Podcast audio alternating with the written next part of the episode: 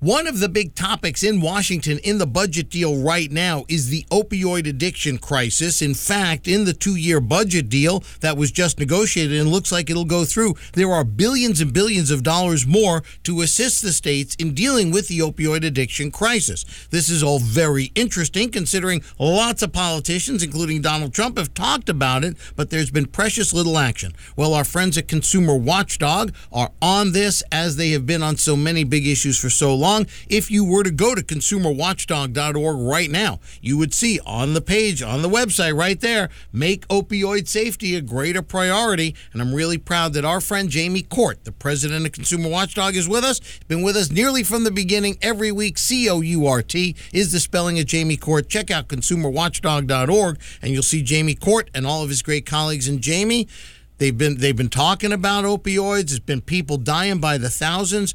Are we going to get some progress, or is it just a bunch of hot air? And thanks for coming back on the Norman Goldman Show. Well, it's always great to be here, Norman. This is so important. Um, you know, we've worked with a lot of families and Consumer watchdogs who have died because of a doctor overdoses, doctor prescribed overdoses because of you know patients who are addicts and were getting drugs, you know, from their doctors in tremendous quantities. And there are there is a way to deal with this. Uh, we talk, you know, about the opioid crisis, and, and the president does, and and, and state leaders do.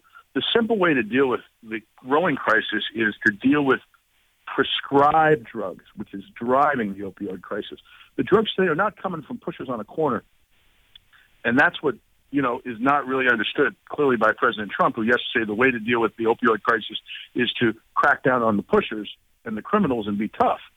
It's coming from doctors. Now, he's not ready to crack down on the doctors and be tough with them very few politicians are because the medical lobby is very powerful. But the way to do it, the proven way, is to at least require the doctors before they prescribe narcotics, at least for the first time to a patient, to check existing state databases that keep track of all the medications dispensed and by whom in the state and to whom. We have this in California. It's a database. The euphemism for it is cures. Uh, and it is a database that keeps track of all the prescriptions. It's been recently upgraded. Most states have this. Uh, and we have a law that says the doctors have to check the database before prescribing narcotics for the first time. That way they know if they're prescribing it to an addict. Uh, or if they're prescribing to someone who just got a prescription in the emergency room, or if they're prescribing to someone who legitimately needs it, and then they're accountable for that prescription. Unfortunately, in California, uh, we have passed legislation two years ago to do this, and our Attorney General, Xavier Becerra, who is no fan of Trump's on, on immigration and other matters, hasn't certified the database uh, in order for the mandate for doctors to check the database before prescribing narcotics goes into effect. Now, this database was upgraded through budgetary software fixes uh, at least a year ago and went online. Twice the number of doctors are voluntarily using it as were using it previously. But basically, our attorney general hasn't bothered to hire for the position and turn the, the bureaucracy that needs to certify that it's ready for use into being used. And after being grilled in the legislature about it, uh, his representative said, "Oh no, we're going to get it online by this summer." It should have been online at least a year ago. Uh, so doctors had this mandate. The same kind of inattention is what we're seeing out of the federal government with President Trump, who finally is asking for some money for the opioid crisis. Uh, he's held a lot of uh, discussions at his uh, golf club on this, but what's really needed is the pragmatic tracking of these prescriptions and to stop the doctors from prescribing uh, narcotics to addicts and to make the doctors accountable when they prescribe narcotics to addicts because there's a whole group of pain uh, doctors who make a lot of money every time they see a patient. They get a hundred bucks and they write a prescription. The patient accumulates the drugs and they become addicts.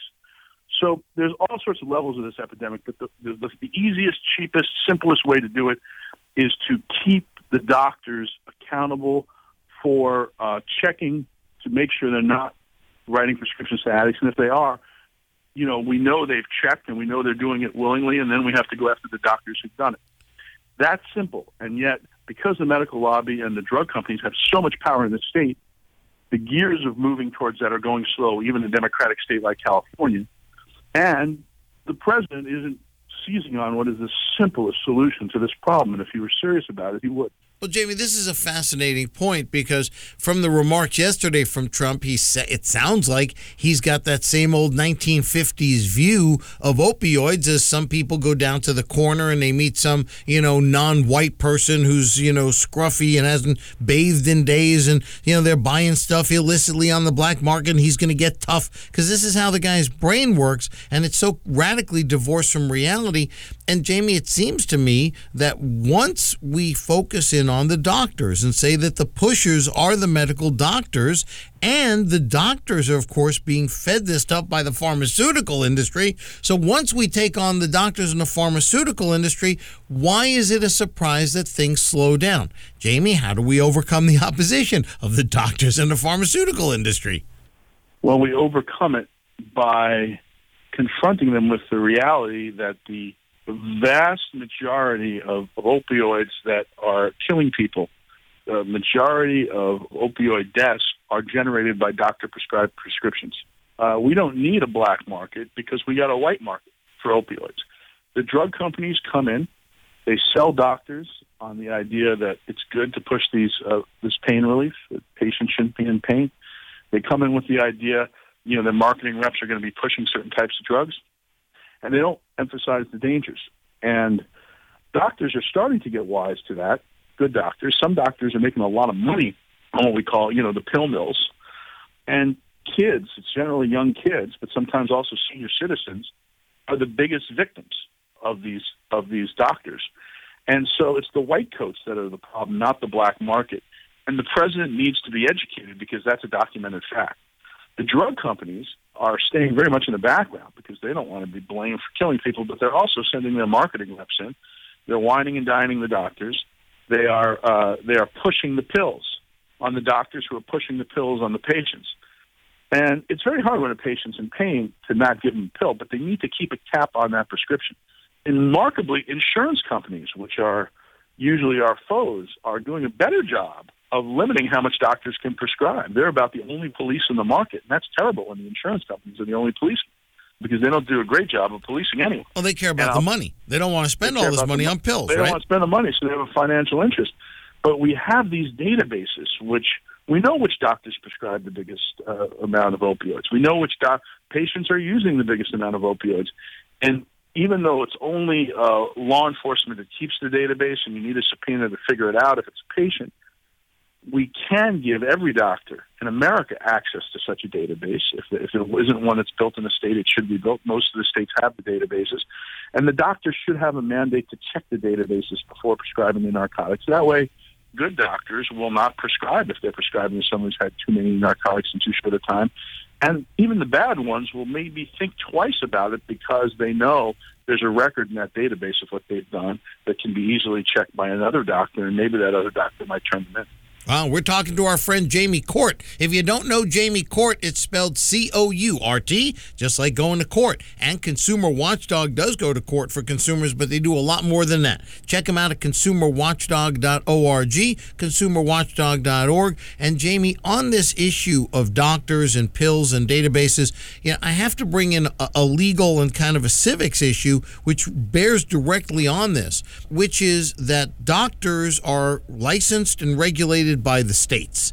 And of course, doctors are also regulated by the federal government with regard to their license to dispense drugs. So that we have you have to get a license from the federal government as a medical doctor to be able to, to prescribe pills. So, you know, you've got kind of this dual licensing thing. And as you have noted here, there are these databases now in most of the states. And the states, of course, you know, politicians are very turf conscious, very jurisdiction protective. And so they want to make sure that the big bad federal government isn't encroaching on their turf of regulating doctors and regulating the medical profession like they've traditionally done in the states. So, Jamie, how do we get either cooperation between the two layers of government, or alternatively, how do we get the federal government to use its power, you know, as as a licensor of the medicine to tell the states you got to do this, or the states just tell the feds you're not doing the job, we'll step up. Jamie, how do we get one or the other of them to make this thing happen? Well, I think that the states uh, are being lobbied heavily by the, the state medical associations not to make this happen.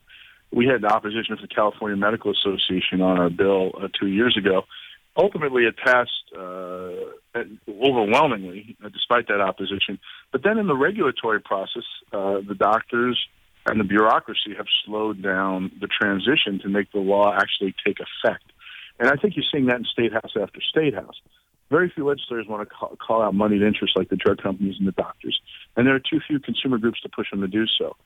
At the federal level, I think the Federal uh, Drug Administration could probably make some changes. I think the DEA could make some changes. The DEA, by the way, is the greatest enforcer of uh, drug laws in this uh, country in terms of putting doctors away who overprescribe. Whenever we have a death from an overprescription that seems suspicious, it's the DEA that takes action. They usually take action before the medical board even just takes goes after the doctor's license involved. In many cases, we've had doctors who've been criminally convicted before the medical boards in, the, in, in California. Medical board in California has even bothered to to investigate the license of the physician. So the state medical boards need to be not controlled by the doctors. They need to be public member majorities. They need to be much more active. The DEA has been the principal engine, and they and their principal tool, by the way, is this Cures database where they can check doctors' usage and see if someone smells bad, and then they usually do an undercover string. We had a doctor uh, who was uh, he was practicing out of a Starbucks, literally, taking people's blood pressure at, at Starbucks, and then prescribing uh, opioids to them. Wow. Uh, wow. You know th- that that is how the DEA and the DA the DA got them. The DEA is doing an amazing job. So so quadruple the budget for the DEA. Make a mandate federally that they have access to these state databases. All they've got to do is look at the top pill writing doctors, see if they're in a practice that actually warrants it, and then investigate them. So it is all very, very doable but it is politically unpopular with the medical association to be policing the doctors that are the pushers. And if Trump is true to his word, he will go after the doctors because they are the pushers of this epidemic. Wow. Jamie, this is a fascinating topic with all that's going on now. It's hard for this issue to get the kind of attention it deserves, but it does deserve a lot of attention. I'm really glad it's on the front page right here at consumerwatchdog.org. And Jamie, I've got to leave it there. But your note about the DEA, I know is a correct one because when I get a prescription from my doctor for whatever it is, he's got his DEA license number right there on the prescription because it's required as a matter of the law that you have to have your DEA license. And so the doctors are afraid of the DEA a whole lot more than they are of the medical associations. Jamie, this is a fascinating topic. I wish the DEA would go after the doctors more than they go against people that are smoking a little cannabis. But we'll leave that discussion for another day. If you don't know Jamie Court, by all means go to consumerwatchdog.org. And if you do know consumerwatchdog.org, check in regularly at consumerwatchdog.org and see what they're doing for consumers. Jamie, thanks so much. Always appreciate your time. We'll talk to you next week. Thank you, Norm.